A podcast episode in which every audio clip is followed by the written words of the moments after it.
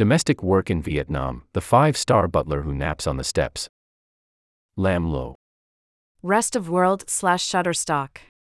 When she was younger, Bui Tao Mai tried every job she could think of that didn't require a degree or an investment.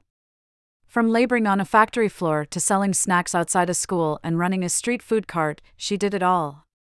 Throughout her various jobs, she longed for a stability she struggled to find. Things took a turn in 2012 when Mai came across a recruitment ad by JupViec, then a newly founded agency that connected domestic workers with clients.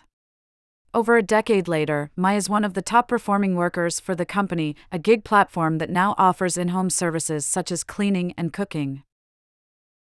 My principle is I always love myself.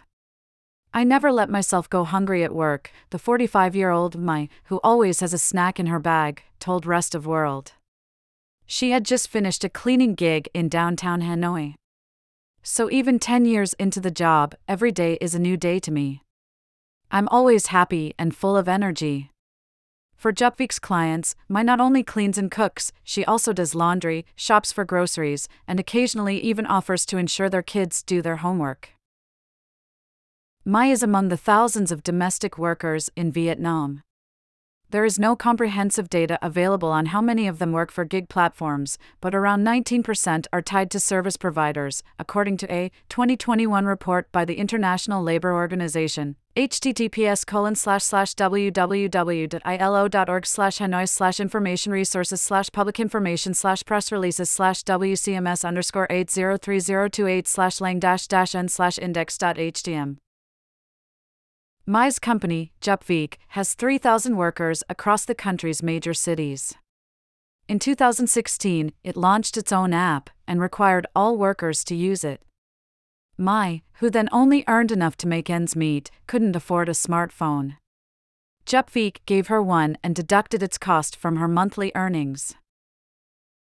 The number of workers housekeeping service JupViec has in Vietnam Everything became much more convenient, Mai said.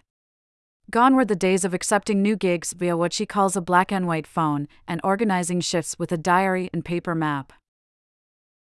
Now, Google Maps shows her the way, and the weekly schedule is just a few taps away on her phone. As JupViec's business grew, so did Mai's earnings. In the early years, she accepted every job that came her way, even if it was on the other side of the city, required working 30 days a month, and paid less than a dollar per hour. Mai now earns as much as 150,000 dong, $6.30 per hour. The five star rated gig worker also enjoys the perks of her rank and seniority. She now limits her gigs within an 8 kilometer radius of more affluent neighborhoods and is able to take on a normal workload of up to 10 hours a day. But what Mai appreciates most is the stability. The majority of her clients have signed six month or even annual contracts. I know the passcodes to their homes, she said. It's like I'm their butler. Mai's daily routine. Mai attributes her success to her professionalism. She double masks and packs three sets of uniforms to change between shifts. She said she watches her breathing and pace while she cleans to avoid any injuries.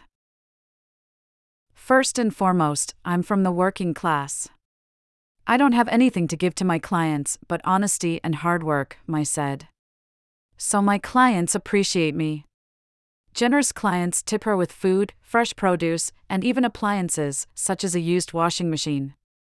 For years now, she has hardly had to spend money on groceries or home appliances for her own family. Many clients have also nudged her to quit the app and work directly for them, promising a higher rate. But Mai always refused, to her clients' frustration. They said I was stupid, so be it. With JupViec, she knows there's a company she can depend on, she said. Bypassing the app could expose her to risks like clients who refuse payment after work, do drugs around her, or even sexually harass her. She said she has seen it all and wouldn't want to face it alone.